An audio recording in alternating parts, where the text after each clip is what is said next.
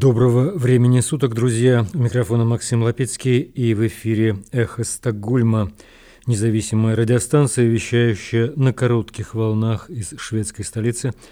Напомню, что мы были созданы в середине марта двадцать второго года по инициативе шведского интернет-провайдера Банхов уже вскоре после начала российской агрессии против независимой Украины.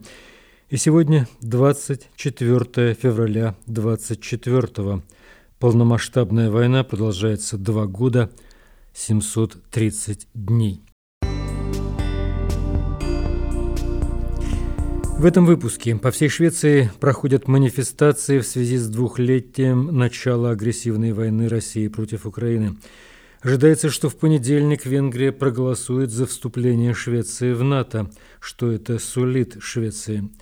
Швеция активно помогает Украине, но меньше всего среди скандинавских стран. Около шестьдесят тысяч беженцев, в основном женщины и дети, из Украины приехали в Швецию. Увы, многие из них живут на ничтожное социальное пособие. В Вильнюсе проходит двенадцатый форум свободной России, первый форум, проходящий с начала полномасштабной войны. В нашей программе интервью члена Совета форума свободной России, руководителя рабочей группы форума Даниила Константинова, который он дал в преддверии основной программы. Во второй части программы отрывок стрима правозащитника Марка Фейгина с украинским журналистом и политологом Виталием Портниковым.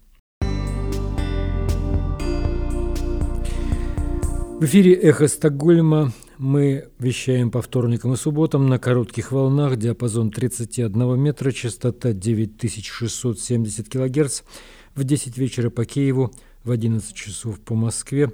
Выкладываем программы на платформах Telegram, SoundCloud, Apple Podcast и YouTube.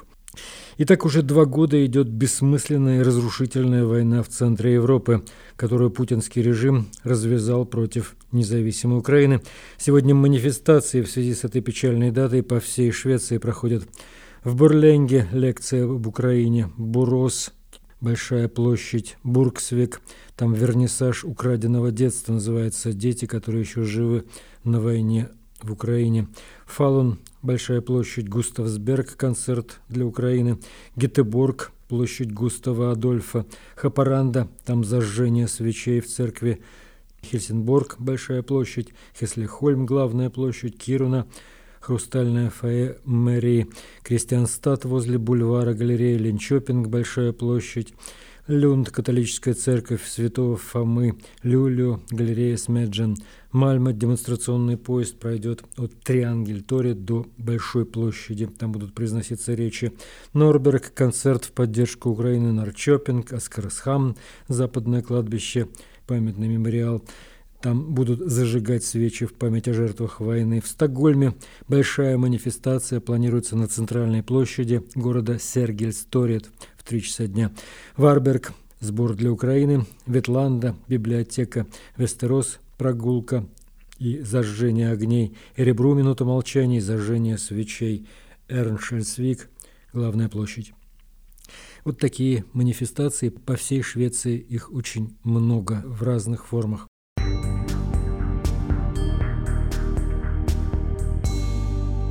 Мы продолжаем передачу «Эхо Стокгольма». Ожидается, что в понедельник Венгрия проголосует за вступление Швеции в НАТО. По данным шведского телевидения СВТ, это третий вопрос в повестке дня венгерского парламента.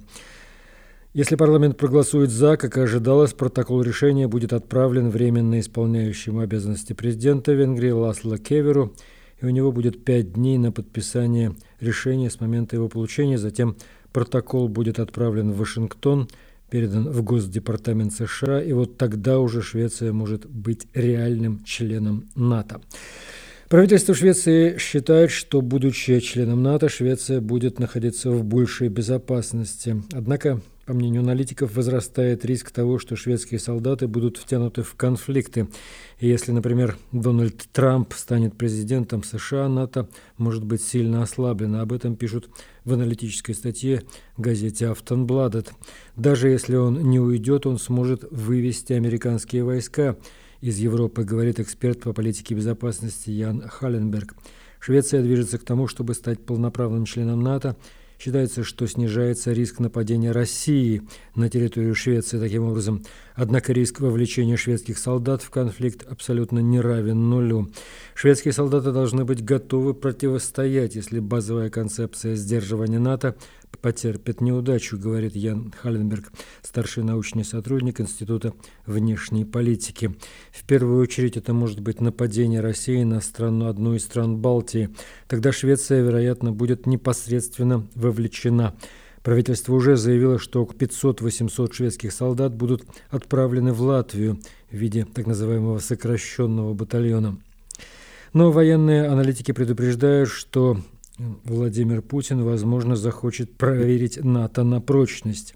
Этот риск возрастает прежде всего в случае, если Трамп победит на президентских выборах, говорит господин Халленберг.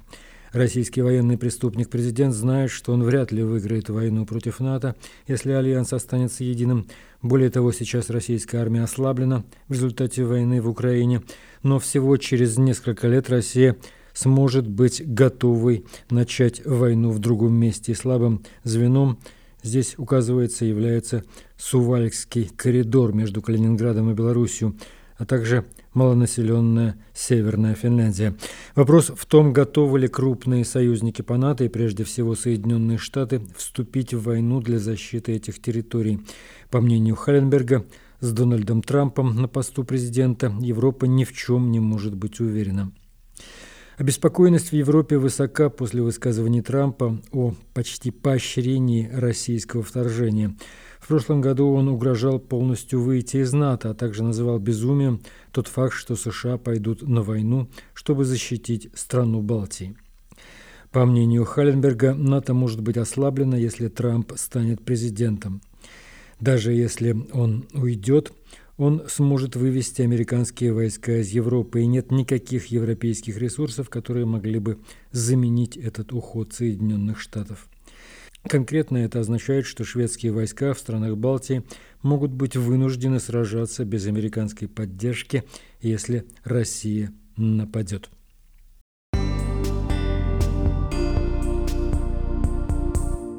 Швеция помогла Украине с большим количеством оружия, денег с момента начала войны. На этой неделе правительство заявило, что Швеция должна послать еще один самый крупный пакет военной и гуманитарной помощи Украине. Среди прочего, боеприпасы, оружие, транспортные средства, боевые катера. Поддержка Швеции дает нам силы продолжать борьбу. Такое ощущение, что мы не одиноки в этой войне, говорит Катарина Олейник из организации помощи раненым украинским солдатам. Новый пакет помощи Швеции на сумму более семи миллиардов крон, это почти шестьсот пятьдесят миллионов евро, самый крупный с начала вторжения. Но помощь Швеции все еще наименьшая среди всех стран Северной Европы. Об этом пишет газета Dagens Nyheter. Дания предоставила в четыре раза больше помощи Украине, чем Швеция. Норвегия в два раза больше. Финляндия также предоставила больше помощи Украине, нежели Швеция.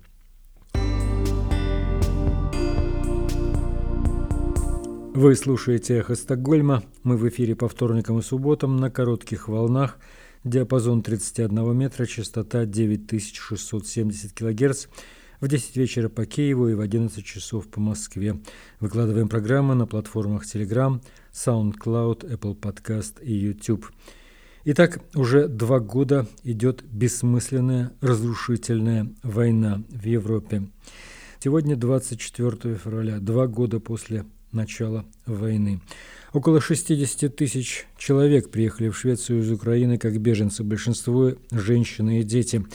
Многим из них приходится весьма трудно, они не чувствуют себя дома, и при этом явно сильно не хватает денег. Украинский беженец получает в Швеции семьдесят одну крону в сутки, около шести евро. Это значительно ниже прожиточного минимума в стране. Хватает разве на молоко, яйца, хлеб, одежду и другие вещи для детей купить сложно, говорит Мария Андрейчук. Она выехала из Украины со своими четырьмя детьми, когда началась война. Сегодня живет в южной провинции Сконы, учит шведский язык. Чтобы содержать семью, подрабатывает, например, собирая летом клубнику. Швеция замечательная страна, но если бы я была одна, я бы осталась в Украине, говорит Мария. Но мне нужно было подумать о детях. В ту же школу для мигрантов ходит Мария Захарченко, тоже из Украины. Она была беременной, когда бежала от войны. Сейчас живет со своим маленьким ребенком вместе с одной шведской семьей. С деньгами у нее тоже сложно. Могу купить только подгузники, кашу. Но я получаю большую помощь от семьи, в которой живу. По ее словам, они делят с ней все. Мария училась в Украине на инженера, но в Швеции работу ей не найти по специальности. Скоро начнет работать в сфере домашнего обслуживания. «Я так счастлива, я работаю с людьми, учу шведский, это будет замечательно», — говорит Мария Захаренко. Многие в Швеции возмущены, что беженцы из Украины получают такие смешные деньги. В других странах люди из Украины получают куда большую помощь. Ну и правительство Швеции намерено изменить правила так, чтобы беженцы получали больше. Предполагается, что они вступят в силу в следующем году. В эфире «Эхо Стокгольма», и сейчас перенесемся в Вильнюс, где двадцать третьего-двадцать четвёртого февраля проходит двенадцатый форум свободной России. Первый форум, проходящий с начала полномасштабного российского вторжения в Украину. Организаторы особо отмечают, что форум является единственной российской оппозиционной организацией, участие в мероприятиях, которые принимают политики и эксперты из России и из Украины. Среди спикеров – Андрей Волна, Геннадий Гудков, Гарри Гаспаров, Константин Эгерт, Владислав Иноземцев, Альфред Кох, Катарина Марголис, Евгения Чирикова, Олеся Яхно, Юрий Фельштинский, Михаил Крутихин, Сергей Давидис, Наталья Родина, Николай Полозов, Евгений Киселев, Леонид Гозман, Ольга Романова, Юрий Федоров, Дмитрий Орешкин, Сергей Алексашенко, Игорь Яковенко и другие. Для тех, у кого нет возможности присутствовать на двенадцатом форуме «Свободной России», организована трансляция на YouTube-канале, которая доступна будет и впоследствии в записи. А сейчас мы предлагаем вашему вниманию интервью члена Совета форума «Свободной России», руководителя рабочей группы форума по санкционному списку Путина Даниила Константинова, которое он дал нашему корреспонденту Андрею Горину в преддверии основной программы форума. Сегодня мы собрались, обсудили э, как общую политическую повестку э, и общеоппозиционную, и повестку форума, так и те проблемы, которые сложились у отдельных региональных отделений. Здесь следует сказать, что политическая борьба э, очень сильно обостряется в последний момент. Убийство Алексея Навального э, это демонстрирует со всей наглядностью. Мы видим, что э, власти к нам, как бы мы сами к себе не относились, относятся очень э, серьезно к нам, я имею в виду к оппозиции, и э, разбираются с нами, скажем так, соответствующим образом. Ну и мы должны отвечать на эти вызовы, мы должны тоже действовать жестче, действовать серьезнее, э, играть, в свою очередь, на обострение. И, э, как вы знаете, форум уже... еще в прошлом году принял линию на поддержку всех форм вооруженного сопротивления путинизму, на активную поддержку Украины в борьбе с российской агрессией. Эта линия будет поддержана и углублена как на общем программном уровне, на уровне наших программных документов. Например, сейчас готовится резолюция форума, достаточно жесткая, где опять будут акцентированы все те же моменты с еще большей резкостью и жесткостью, так и на уровне практических действий. Что это значит? Это значит, что та линия, которая нами избрана на практике в наших действиях, линия поддержки Украины и линия поддержки силового антипутинского сопротивления, будет продолжена. Это значит, что мы намерены дальше проводить мероприятия, подобные тому аукциону, который проходил в Вильнюсе по поддержке русских добровольцев, воюющих в составе ВСУ против путинизма, уже э, в других местах, не только в Вильнюсе. Мы расширяем ареал нашей деятельности. Скорее всего, в ближайшие месяцы состоится подобный аукцион и в Риге. Также на этот год намечено еще несколько мероприятий форума. Возможно, будут аукционы и в других местах, мы пока точно не знаем. Кроме аукционов проходят по-прежнему сборы, регулярные сборы на тех же добровольцев. Мы это осуществляем на регулярной основе. И ну, посмотрим, как это у нас получится, потому что начали мы очень неплохо. Я напомню нашим слушателям, что на прошлом аукционе было собрано больше пятьдесят тысяч евро сходу со старта. Это первое мероприятие, а мы никогда в подобных мероприятиях не участвовали. Я считаю, что это успех, и этот успех надо развивать. Надеюсь, это получится. И здесь мы во многом возлагаем свои надежды именно на наше региональное отделение, потому что центр не может делать все. Центр э, не может делать все. Это должны делать люди на местах, люди, укорененные в тех странах, в которых они живут, люди, имеющие там определенные общественные связи и поддержку, являющиеся, как вы сегодня очень точно сказали, частью тех политических наций, которым они там по месту своего нахождения принадлежат. Но этот ресурс обязательно надо использовать, его развивать. Мы очень надеемся на вас, на другие региональные отделения, что вам удастся эту деятельность интенсифицировать. Я хочу подчеркнуть, понимаете, те принципы, которые мы закладываем в основу форума, децентрализация, федерализм, программные, имеется в виду принципы по отношению к будущей свободной России, они должны, безусловно, находить отражение и в практической деятельности форума. Это значит, что мы тоже должны работать децентрализованно, автономно.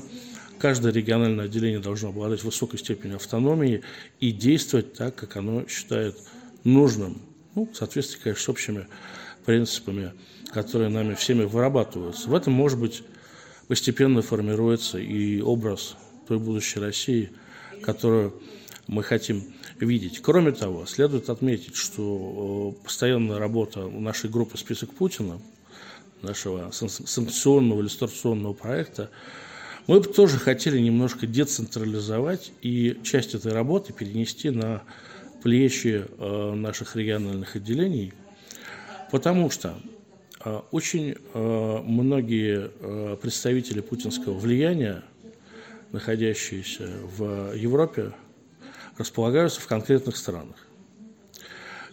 Они оказывают влияние на политическую повестку, которая там формируется. Они, видимо, помогают путинскому режиму обходить санкции. Они, судя по всему, каким-то образом легализуют в этих странах деньги, которые вывозятся из России. И мне кажется очень важным этих людей выявлять и преследовать именно на национальном уровне каждой из этих стран. Потому что есть общие декларации, есть общие намерения, но пока что не очень много работы ведется на э, уровне каждой страны. Нам бы хотелось, чтобы э, вся эта путинская агентура, безусловно, выявлялась и преследовалась в этих странах. Поэтому мы на вас рассчитываем в этом деле. И мы не подведем. Спасибо. Спасибо. Интервью с Даниилом Константиновым записал Андрей Горин, который на форуме работает в качестве председателя шведского отделения форума «Свободной России». Андрей, как вы знаете, наши постоянные слушатели, ведущий «Эхо Стокгольма». Мы продолжаем передачу стримом правозащитника Марка Фейгина с украинским журналистом и политологом Виталием Портниковым. Они, в частности, обсуждают действия российских властей в отношении тела Алексея Навального и того, как военный преступник Путин боится Навального, даже мертвого. Мы проводим очередной стрим, назвали его «Навальный и русский народ», вот так самым общим образом, и пригласили до такого тяжелого, в общем, в целом разговора нашего друга Виталия Портникова. Виталий, рады вас видеть. Здравствуйте, Марк. А, вот смотрите, Виталий, давайте начнем с совсем плохого. Я имею в виду вот сейчас эту ситуацию с заявлением матери Алексея Навального, Людмилы, о том, что не только не отдают тело, там, понятно, это и было, кстати, ясно, но еще и шантажируешь, что типа похоронить здесь где-нибудь в закуточке там в Салехарде и будьте довольны, а в противном случае вообще ничего не отдадим, ну и вообще всякие угрозы расточать. Я Насколько... так понимаю, что не совсем к Салехарде, я так понимаю, что где-то в Москве на Тайно. Они уже вывезли тело, насколько вот, я понимаю. Вот я этого так и не понял, честно скажу, из ее монолога. Но, наверное, вы правы. Наверное, может быть, даже они предполагают Москву. Они хотя... же говорили о каком-то хованском кладбище и так далее. Да. Ну, да. Значит, справедливо. Но опять-таки, я не понимаю, почему это самое плохое, скажите, пожалуйста. Вот, что, как, как ваши градации, одно плохое хуже другого плохого? А, не-не-не, ну, я бы сказал, так сказать, это умозрительная вещь. Понятно, что все вообще ужас на ужасе, но Не отдать тело, знаете, это ну, новое что-то. Нет, я бы не сказал, как раз это вполне логичное развитие событий. Ну вот, знаете, сейчас я просто договорю. Две причины да. есть, по которым тело, тело типа не отдают. Но первое, что они его отравили там в теле, там, в тканях остатки токсинов или еще чего-нибудь, там яда, новичка.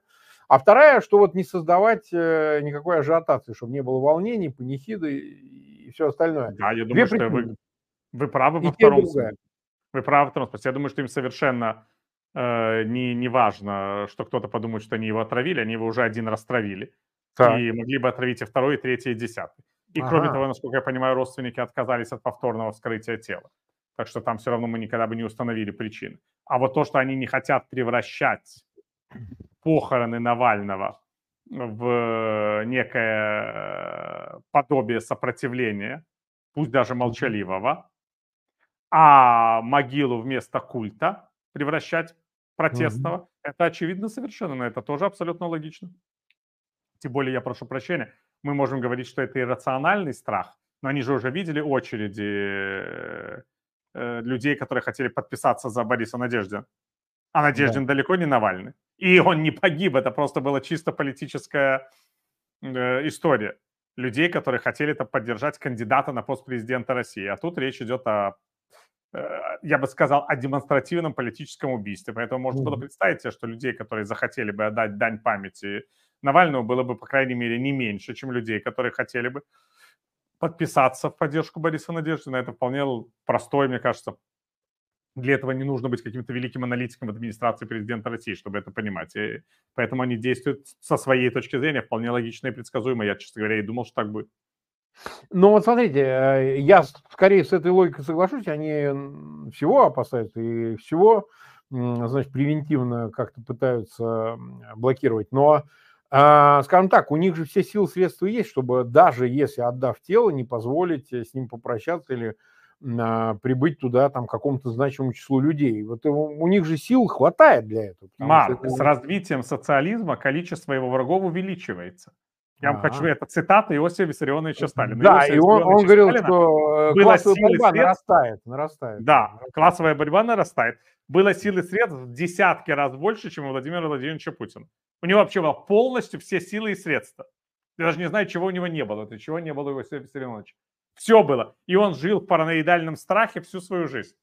Почему вы отказываете Владимиру Владимировичу, у которого, кстати, не так много возможностей, как у Иосифа Виссарионовича, но все равно не так много. А у Иосифа Виссарионовича люди не выходили за оппозиционного кандидата подписываться. И Иосифа это... Виссарионовича оппозиционный антикоррупционный активист типа Навального не публиковал в открытом доступе рассказы о его там дачах и резиденциях и его там злодеяниях. И он все равно боялся. А тут человек живет в стеклянном доме, по большому счету, пусть хорошо защищенным, пусть угу. при массовой поддержке населения, но в стеклянной. Вы хотите, чтобы он не боялся? Я боялся бы на его месте тоже. Это же паранойя. Угу. Она будет угу. усиливаться. Усиливается. Я когда-то разговаривал с Леонидом Макаровичем Кравчуком, нашим первым президентом. Так. И... мне кажется, это было девяностые еще годы было. И я его спросил, а вот какой была все-таки цель вашего президентства? Он мне говорит, а ты знаешь, как ни странно, у меня была одна очень простая цель. Я хотел, чтобы после отставки с поста президента Украины, которая рано и поздно произошла, я смог спокойно выйти на Крещатик и пойти гулять, не опасаясь за свою жизнь и безопасность. Так. Понимаете? Вот у человека было такое естественное желание. Он глава государства, но он не хочет жить так, чтобы потом он прятался от людей в, где-нибудь за семью замками, с сорока полками охраны и с ужасом думает, что его кто-то отравит и расстреляет. И Леонид Макарович, в принципе, этой задачей как раз справился. Он себе умер спокойно в своей постели, в больнице, там, неважно, человеком весьма пожилого возраста, но человеком, который всегда мог выйти на улицу и не бояться, что его будут... даже не освистывать, а что к нему захотят применить насилие. Угу. Да, конечно, всегда были люди, которые были не согласны с его политическими решениями и могли ему об этом сказать. Но это совсем другая история, это полемика, да? А Владимир Владимирович может пойти по улице, скажите, пожалуйста? Просто по улице сам. Ну да. Ну вот. Ну, если ты, понимаете, если ты знаешь, что ты никогда в жизни не сможешь пройти по улице без сорока головорезов с автоматами, никогда больше. Потому что людей, которые хотят тебя убить, так много, что их не остановишь. Я. Как бы, ну, очередь вот. Целая. Дай стрельну, как это в фильме. То эта паранойя развивается, она у любого человека развивается такого типа. Поэтому я как раз считаю, что это, это даже не, не шизофрения, это просто, я бы сказал, реалистичный взгляд на собственную жизнь. Угу, угу.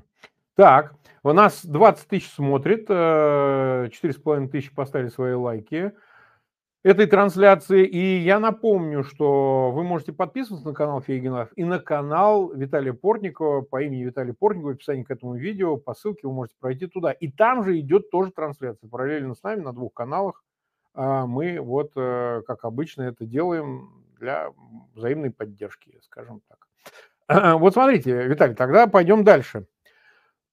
Что у нас, как вам видится, с народом, который, в общем, прошел известный дрейф от, скажем, митингов, которые проводились, я сам в них участвовал на Манежной, в связи с делом Киров-Леса, очень много народу было и так далее, и, в общем, власть свибрировала и, значит, изменила решение, действительно, отчасти под воздействием этой уличной массы, и по, там, Запад поучаствовал, ну, много там было, до вот нынешнего состояния, потому что понятно, что тогда это была авторитарная система с тоталитарными отдельными элементами, сейчас это в полном смысле тоталитарная система, пока еще не классическая, недооформленная, надо еще с интернетом разобраться, с выездом из страны, но в принципе более-менее все понятно. То есть, скажем так, вот знаменитая отсылка к Горьковскому с горячим сердцем Данка, где вот мы списывались, и это очень точный образ. Вот э, Навальный – это очень точный образ Данка. Напомню, сердце которого раздавила бабуся, которая просто прошла, наступила, и хрясь-брязь, и оттуда полилось все. То есть народ жертвы не оценил. Вот выразимся так. Вы согласны с этим тезисом? И как это Я можно... бы сказал, что народ безмолвствует. Безмолвствует. Ну, как у Александра Сергеевича. Использовать. Но опять-таки я не вижу никакого особого и не видел никогда, поэтому для меня это все опять-таки не какие там не события большие, а какого-то особого влияния Алексея Навального на политическую жизнь России как таковой. Да, конечно, всегда были люди, одни из них Навального боготворили, другие его не любили, но они знали его существование. Угу. Но эти люди всегда составляли ничтожное меньшинство населения Российской Федерации. Конечно, если мы с вами подлетаем свою там ленту в социальных сетях, которая полна наших с вами общих знакомых, так. Э, то, понятно, мы увидим стенание, плач, дискуссию и так далее. Но ведь этими же людьми, которые нам хорошо знакомы, это все и оканчивается. Я очень хорошо помню, что я когда-то в Москве, по-моему, это было во время одного из моих последних приездов, я ходил на какие-то альтернативные выборы депутатов. Помните, это устраивалось на Цветном бульваре где-то там? Какие-то а, альтернативы. Что-то был такой, да, что-то попытка была какая-то такая. Да, и я туда пришел просто посмотреть, как это выглядит. Опять, это были еще условно вегетарианские времена. Был, Скажем, там прекрасная был, Россия да, да. будущего, о которой мечтал Алексей Навальный, вот она тогда еще была. Это она и была. Прекрасная Россия будущего, где можно было выйти на улицу и проголосовать на альтернативных выборах за каких-то кандидатов. И я пошел смотреть, как это все выглядит. И я с ужасом подумал, там было очень много людей. Но я с ужасом подумал, что я большую часть этих людей знаю лично. Я нахожусь в Москве. Это огромный мегаполис. Э, сколько там? двадцать миллионов населения. Тут немало людей собралось. Да. А я себя чувствую как в каком-то небольшом селе, потому что я хожу и раскланиваюсь. Раскланиваюсь, спрашиваю, как дети, как внуки, как вы себя чувствуете. Вижу людей, которых я не видел пять лет, людей, которых я не видел семь лет. Этих людей я видел год назад. Но я всех знаю, потому что поскольку я человек, который следил за политической жизнью там, России с конца восьмидесятых годов и активно общался именно с людьми там, демократических взглядов, там, политиками, журналистами, активистами. Я их всех знаю. Я еще, к сожалению, думаю, смотрю, что основная масса этих людей, в общем, не молодого возраста. Молодежи уже как-то особо и не знаю, но я ее и не вижу особо. И я подумал, что это, конечно, и есть фиаско, и есть конец, потому что, понимаете, когда я был на киевских Майданах, особенности на Майдане две тысячи тринадцатого — две тысячи четырнадцатого года, у меня вообще были совершенно другие эмоции, потому что когда я находился э, во время этого так называемого марша миллионов на этом грузовике, где мы стояли, и смотрел на это количество людей, это просто... Вы даже себе не представляете, что ты ощущаешь, когда ты видишь огромное количество людей, где ты не знаешь никого. Ты знаешь только тех, кто находится рядом с тобой на э, грузовике. А люди, которые пришли, они тебе неизвестны. Даже до конца не очень понимаешь, какие у них собственные намерения. Угу. И это народ. А это не народ, а, скажем так, интеллигенция, назовем это прослойка, так. Прослойка, да? Прослойка, как это принято. Прослойка, было. Да. И вот, которая страшно далека от народа, отсутствовавшего на Цветном бульваре. И в этом разница, конечно, для меня была между Украиной и Россией основополагающая. Наверное, было что-то иначе на Болотной площади. Хотя, опять-таки, я был на Болотной площади. И я видел, что социальный срез людей тоже значительно отличался. Вот поймите, да. Я не знаю, как это объяснить. От Майдана.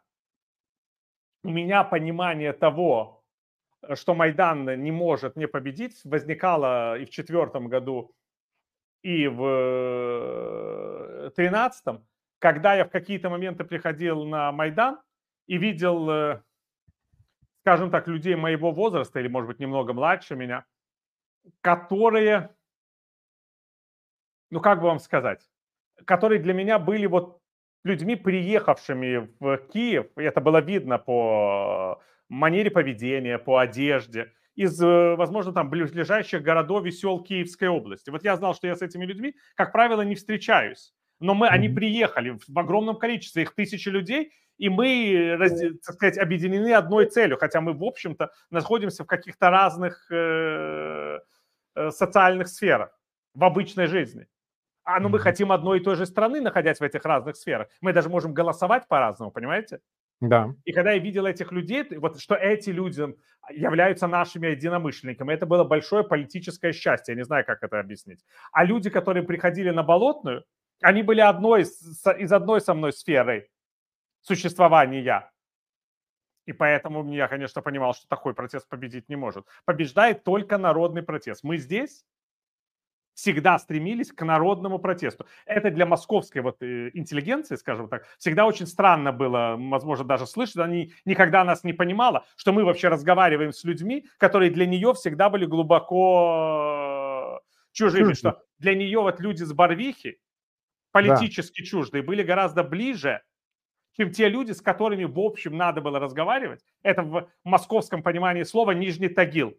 Угу. Вот мы всегда опирались на Нижний, на Нижний Тагил. Тагил.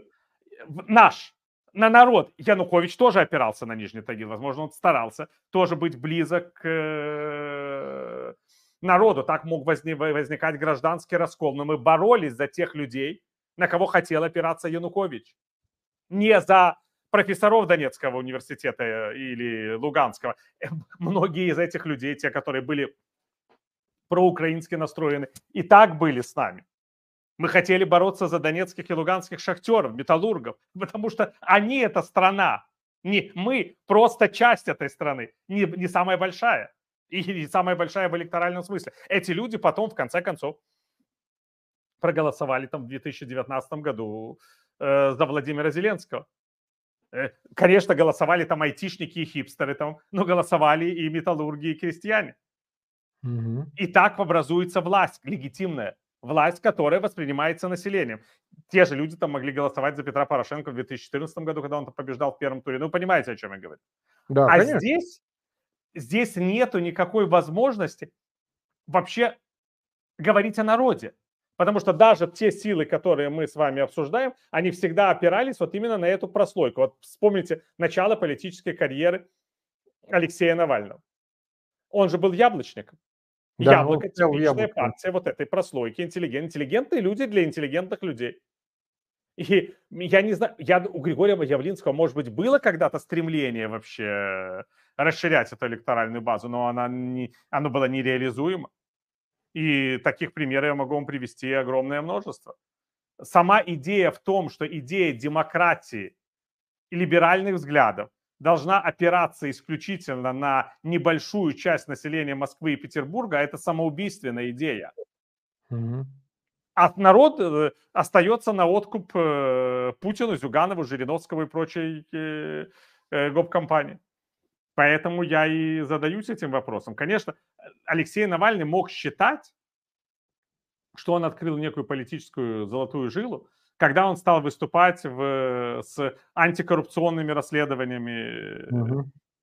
в адрес Путина и его сподвижников. Но меня, для, для меня это вообще всегда была очень странная идея, потому что я вообще не считаю коррупцию главной проблемой любой страны. Я главной проблемой любой страны считаю вообще то, как эта страна управляется, институции. Если вы живете в демократической коррумпированной стране, рано или поздно вы добьетесь создания институций, которые смогут обуздать коррупцию. Так вообще выглядит мир. Угу. Италия – коррумпированная страна. Но она всегда с этой коррупцией боролась. Какая-нибудь Южная Корея – тотально коррумпированная страна. Там все президенты попадали в тюрьмы и кончали жизнь самоубийством. Какие-то были шутки, взятки каких-то концертов. Но это попадало на страницы прессы. Создавали следственные комиссии. Эти люди теряли власть. И это и означает здоровое общество. Я живу в стране, в которой все время говорят о коррупции. Приходят куда-то антикоррупционные органы. Борьба с коррупцией используется в политических целях, но в результате люди тоже теряют власть, попадают на страницы медиа, вынуждены терять должности и доходы. И это тогда имеет смысл. А если у вас диктатура? Ну да.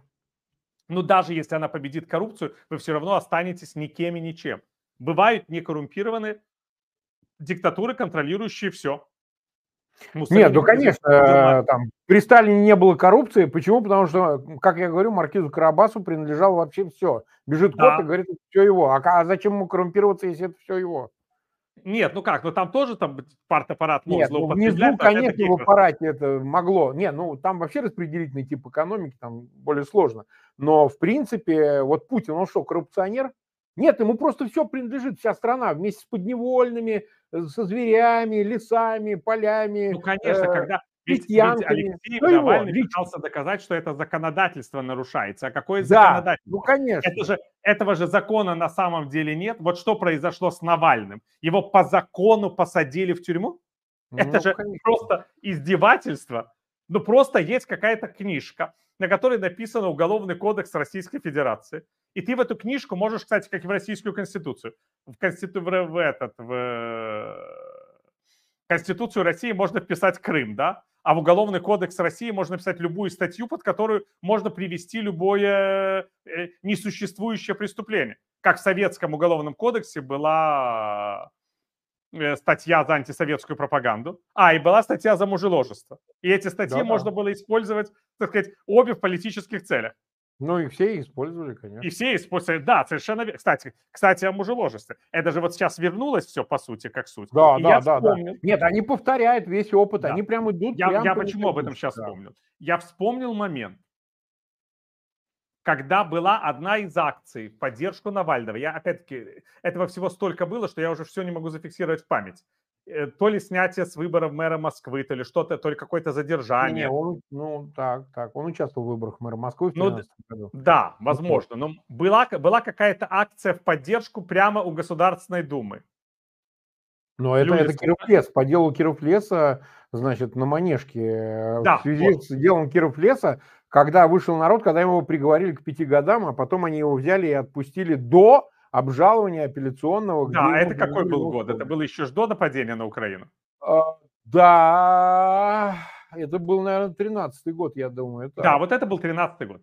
И мне кажется, что я был... Я заходил в Государственную Думу России или был рядом с кем-то из людей, рядом с Государственной Думой, с кем-то из высокопоставленных российских чиновников.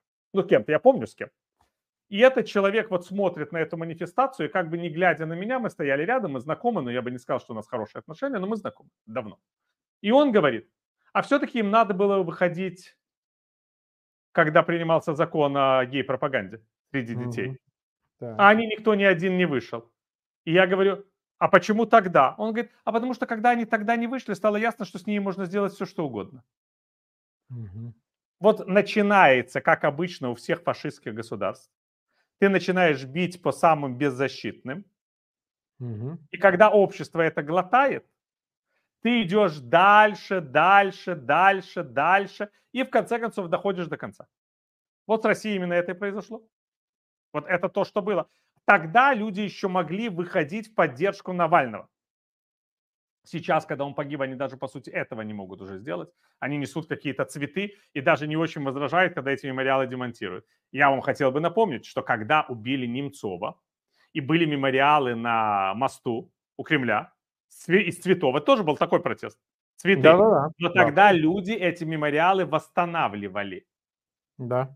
Они боролись еще с силовыми структурами, которые это все уничтожали. Не боялись этого. А теперь все. Ты уже считаешь, что ты где-то там осторожно положил цветочек, это уже выше гражданского мужества. Да, Если да, милиционер да. полицейский забрал эти цветы, ну, что ж делать? На то он и полицейский. Мы, по крайней мере, сделали, как говорится, все, что смогли. Ну, тут очевидная разница. В Украине народ субъектен политически, а в России он, будем честны, даже в девяностых годах не был политически субъектен. В этом главная беда, корень. Ну, понятно, что Дрейф шел вообще к полному э, аннигиляции этого статуса, да, что он актор политический. Не то, что там источник власти, как написано в этой э, жеванной конституции, а в принципе актор. Он, он, в чем его выражение? Народ. Мы в широком смысле, не вот эта прослойка, не активный слой, значит, политический, там где-то активисты, лидеры их и так далее, но он не субъектен, потому что он не ощущает себя, э, сказать, политической субстанцией как таковой вообще, что, что от него исходит некое э, политическое начало, понимаемое как в широком смысле, как, ну, считается, политика – это линия поведения во власти. Да? Ну, это вот изначально он... была демократия резервации. Кстати, мне всегда это очень трудно да. объяснить здесь, в Киеве, потому что я очень хорошо помню, что когда здесь началась политическая активность, даже в конце восьмидесятых, девяностых годов, была революция на границе студенческая, да?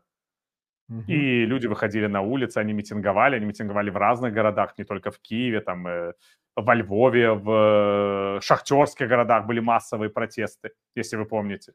И это был обыч, обычный протест. Что имею в виду? Я там приезжал, шел на этот митинг или там на э, какой-то протест, общался с людьми, потом я спокойно шел домой или там в гостиницу, да? Вспомните московские митинги времен перестройки. Mm-hmm. Оцепленный периметр, милиция, никого не пускают. Я помню, что я всегда проходил, потому что у меня было журналистское удостоверение, и с журналистским удостоверением было можно пройти, и я до конца не понимал, а как же проходят обычные участники.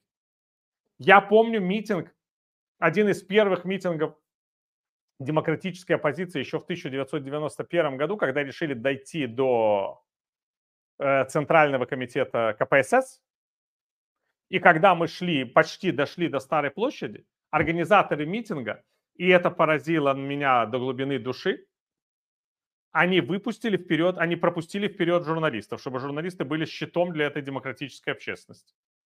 Вы меня, конечно, да, простите. Был такой, был, да. Я... В Демрате митинг был. Да. Я в этой митинге потом в Украине ходил с людьми. Не в качестве... Ну, я был журналистом, но я ходил не в качестве журналиста, я ходил в качестве члена Совета Майдана. Я вам хочу сказать, что мы бы и шли первыми. Нам в голову никогда не приходило кого-то пропускать. Мы считали, что если мы отвечаем за это движение, мы должны идти первыми. Как иначе вообще? Я шел рядом с народными депутатами Украины, там, будущими и бывшими министрами, людьми с э, политическим бэкграундом, которым было что терять в жизни. Они шли впереди.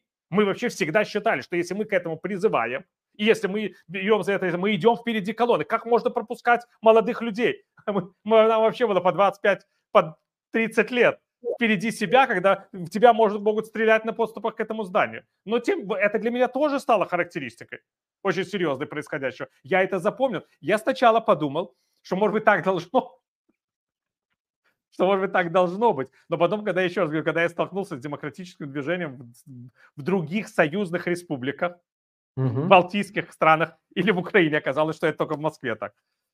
Ну, это тоже важно. И, и это именно журналистика периметра, то есть демократия периметра. Я вынужден был, ну как вынужден, как человек, который там полжизни прожил в Москве, я знал все закоулки, все эти подземные переходы, как уйти с митинга так, чтобы когда начнется зачистка, тебя не избили.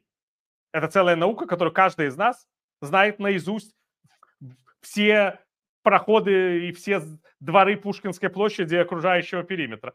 А вы, уверяю вас, что мне такая информация в Киеве, это мой родной город, понадобилась только в две тысячи тринадцатом — две тысячи четырнадцатом году, когда проходили зачистки Майдана, и я ни разу ею не воспользовался по той простой причине, что мы этот Майдан отстаивали, понимаете? Мне не приходилось оттуда ни разу уходить, чтобы убегать от э, полиции. Это полиция уходила с Майдана. И это тоже большая разница. Давайте тогда с такой стороны посмотрим. Со стороны власти. Чего она, российская, я имею в виду, естественно, вот этой вот самой власти, Кремль, ну, то есть Путин и, ши, и шире, да? Чего она хотела добиться не только убийством Навального, ну, тут как бы логика линейная, да, тут могут быть версии, почему именно сейчас, но, в принципе, они всегда его хотели убить, то есть они его уже убивали один раз. Почему они его уже убивали, раз? Конечно. Да, поэтому тут вообще что обсуждать? Это, э, хотели они убить или нет? Ну, а как же не хотели-то? Но, значит, вопрос заключается в другом. Они понимают, что это какая-то вот граница, то есть это некая веха, это некий барьер, который перешагнули, потому что убийство Немцова было таким барьером отчасти. Она отделяла там еще какую-то там остаточную постсоветскую Россию еще, ну, фазу эту, фазу такую ельцинскую, постельцинскую, от путинской уже. А сейчас уже путинская заканчивается, начинается уже... Я бы сказал, системно-тоталитарная. Она и путинская, она и, так сказать, чекистская, все. То есть уже лакуны нет никакой. Ее нигде, это тоталитарная система, потому что, ну, убить Навального... Ну, всегда мышление истриасовское, оно ищет вот таких каких-то точек, да, на которые... Вот власть, она осознает это, то есть для нее это открывает, там, условно, там, бутовский полигон опять начнет работать после выборов. Там, ну, я огрубляю, я говорю. Там, он я думаю, потом... что это как бы не взаимосвязывающие вещи. Не взаимосвязывающие так, почему вещи. Нет? Они просто считают, что они могут делать теперь все, что они захотят.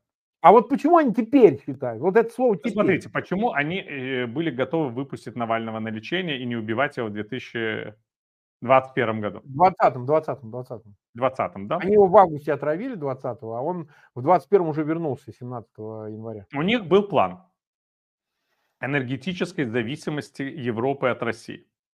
Этот план был вплотную связан с тем, что они рассматривали возможность приобретения Украины. Блицкрига. Угу. Но они же Блицкриг не за один день подготовили, правда? Они это все обсуждали.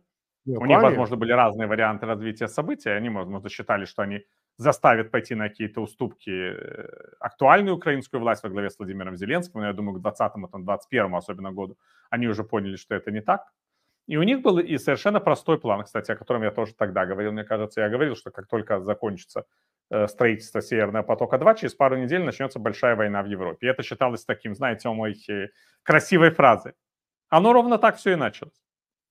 Я считал, что они уверены, что Европа будет в энергетической зависимости, и что они закроют глаза на блицкриг, на покорение Украины быстрое, потому что им будет нужен российский газ. Это было ошибочное мнение. Во-первых, и блицкриг не удался, и оказалось, что энергетическая зависимость от «Газпрома» — это тоже мифология. Да, да, и, да, да. И российская, и западная мифология. Как видите, Запад спокойно живет вообще. Причем они собирались расставаться с российским газом за несколько лет, за там, пять-шесть лет. Это, это последняя была версия, а предыдущие были десять лет, там назывались да. такие. И вот его нет. То есть это все произошло за полтора года. Да. Весь «Газпром», понимаете? Нет, ну потому что деньги. Это, в этом были заинтересованы те, кто от этого гешефт имел, это же совершенно да, очевидно. Совершенно Россией, это целая была армия лоббистов, всей этой идеи. Конечно. Вот. И мы ее все знаем, так сказать, тоже лично, всех этих людей, как говорится, можем ну, показать. Они до сих пор в Германии там выступают весьма уважаемых обществах. Так вот, суть не в этом. Суть в том, что они понимали, что если они убьют тогда Навального или не пустят его лечиться в Германию после этой истории с отравлениями и так далее, то это может ухудшить их шансы на достройку Северного потока два. По крайней мере, голоса тех, кто будет выступать за прекращение строительства, за санкции и так далее, будут звучать громче. И они, кстати, своего добились. Я вам напомню, что последний визит, который Ангела Меркель совершала в Соединенные Штаты, был посвящен как раз санкция против Северного потока два и тому, что новая администрация с президентом Байденом не должна его добить. А после начала большой войны, когда они уже получили все санкции, которые могли получить, когда они уже окончательно решили, что они поворачиваются на восток, им теперь совершенно все равно.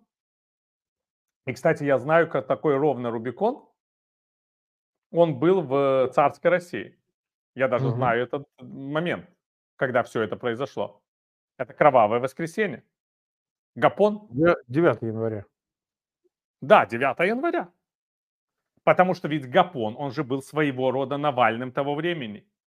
Это потом из него стали делать э, человека, связанного там с охранкой, э, ну, да, говорит, да. что очень странно, что его там вот не, не арестовывали там, не задерживали здесь. Так и про Навального же мы всегда говорили, что очень странно, да, что вот того посадили, а этого не посадили.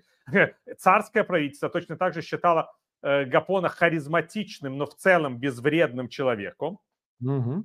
Как российская власть могла считать, что Навальный харизматичный, но в целом безвредный человек. Не, но, но там он все-таки был связан с Зубатовым, правда, они профсоюзы создавали. Это, да. это тоже во многом мифология большевистских времен. Он встречался Нет. с этими людьми, но не был их осведомителями и агентами. Нет, я согласен, не, но, но работал с Зубатовым, он работал. Но Зубатов, так сказать, имел планы, видео на рабочие движения, то есть он вообще-то там прогрессивный достаточно план. Там я много я, да, но сам Гапон был искренний и честный человек. А в чем вполне, э... вполне, да. Вполне. Вот. Но девятого января они поняли, что он опасен. Они расстреляли эту демонстрацию рабочих, в конце концов уничтожили, угробили репутацию самого Гапона, который был почти мифологической фигурой в тогдашней России, вполне сравнимой, как понимаете, с Навальным. И фактически привели его тоже к гибели. Другого типа, но и вот это такой момент примерно. Что было потом в России? В России была первая русская революция, по сути, угу. результатом этого. Я не думаю, что гибель Навального приведет к такого рода последствиям. Но я просто почему говорю, что вот это вот все камешки, которые говорят о том, что режим себя не чувствует абсолютно уверенно, что он все время закручивает гайку, закручивает, закручивает одну гайку, закручивает. Так это делал режим императора Николая второго. От общей неуверенности в себе. Это не следует, что мы увидим эрозию режима, но это индикатор, это индикатор вседозволенности и неуверенности одновременно. Потому что если бы они были уверены в себе, они бы не думали бы о теле, с чего мы начинали с вами. Вот этот страх перед трупом, он тоже о многом говорит. Тогда, тогда по-другому, знаете. Теперь про Запад поговорим. Да? Запад, народ, Навальный, вот в этом... в этой линейке оценок, да, потому что, ну, Запад выплюнул санкции. Вот мы ожидаем двадцать третьего, завтра американские санкции, я думаю, они просто будут обширнее, но это суть не меняет, то есть это форма пенологии, которая, честно говоря, для режима абсолютно безболезненна. Вот они этого Калинина, начальника колонии, нет, его правильно, его вообще повесить, да, этого Калинина, но, но они его завели в санкции, вот британские, я так понимаю, европейские, там, американских он будет. Ну, честно говоря, начальнику колонии в Харпе, Полярный Волк, попадание в британские санкции, ну, не знаю, насколько это болезненно, но, по-моему... Это экзотика, это... да, безусловно. Да, это экзотика. Я но, понимаю... но просто, это же очень показательно, потому что вот эта фраза Байдена о том, что когда он вступил в должность, говорил, что не дай бог вот Навального, там что-то с ним волос упадет, мы вот вам такую Кузькину мать покажем. Где мать, где Кузькина мать, да, вот. вот. Что, почему Запад вот не дает примера там... Не, не помогает. Это потому, что они не хотят change power, потому что они считают, ну, это внутреннее дело, по большому счету. Ну, убили, убили, это жив человек. Подождите, ну а что Запад может сделать? У Запада в две тысячи двадцать первом году был в запасе огромный санкционный арсенал. И они считали, что если они ответят за смерть Навального остановкой Северного потока-два, какими-нибудь санкциями против Газпрома, Роснефти, чего угодно, это будет да. болезненный удар по Путину. Все эти удары нанесены. Почти ничего не осталось. Ведь они ну... исчерпали санкционный арсенал за эти два года. Что они еще могут придумать? Это был отрывок стрима правозащитника Марка Фейгина с украинским журналистом и политологом Виталием Портниковым. Передача «Эхо Стокгольма» подходит к концу. Ее подготовил и провел Максим Лапицкий. Хочу завершить эту программу своей песней на стихи Жени Беркович, сидящей в путинских застенках. Она называется «Что мы можем?» о маленьком человеке, боящемся поднять голову. Всего доброго, друзья. До встречи в эфире. Что мы можем? Я маленький, он большой. Ничего уже в карманах и с душой. Здесь и не сел, значит, день хорошо прошел. А не сдох, почитай за счастье. Что поделать, я действительно не велик. Чувствуешь швабры в жопе рыпаться не велит. А вообще-то надо было давно валить. Так валить, чтобы не возвращаться. Это где-то не здесь, а там. Это чужое детство там. Это бабе велят раздеться там.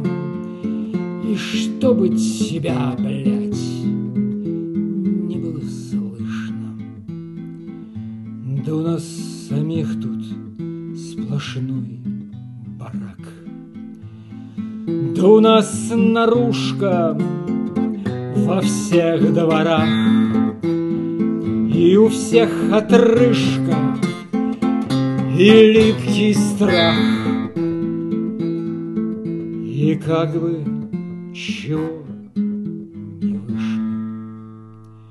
Почитай отца и мать твою, мать твою и страну твою. Почитай о том, как чужие дети ведут войну.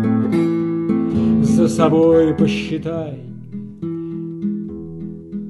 потери, потереби перед сыном вину. Постарайся быть осторожней, да никто тебя не гонит на броневик. Если дождь идет, вытаскивай дождевик. Что поделать, ты действительно не велик. А когда болит, прикладывай подорожник. Это там где-то опять бомбят. Там кто-то прячет своих ребят. Там кто-то плачет сто дней подряд. Другие не вы, не вы же. Это не здесь, этот мертвый дом. Четвертый месяц, четвертый том. Нашим детям велят забыть о том, что кто-то однажды вышел. А моя хата с краю, я не сдаю общак. Я сейчас вообще не готов о таких вещах. Все на сложенных щах. Ты глянь, все шахидскими поясами. Прошу тебя, иди с моей головы и не кличь меня. Сука, ты не зови. Господи, помоги им выжить среди этой уже неживой любви. Но пусть они как-то сами. Не моя вина, что кто-то распряг коней. Отойди от окна, нельзя говорить о ней. Эта ночь длинна, а будет еще длинней. Мы не знаем, насколько длинный. Это где-то там, сто на десять. Это там война, и еще войней. Эта мать родна еще родней. И род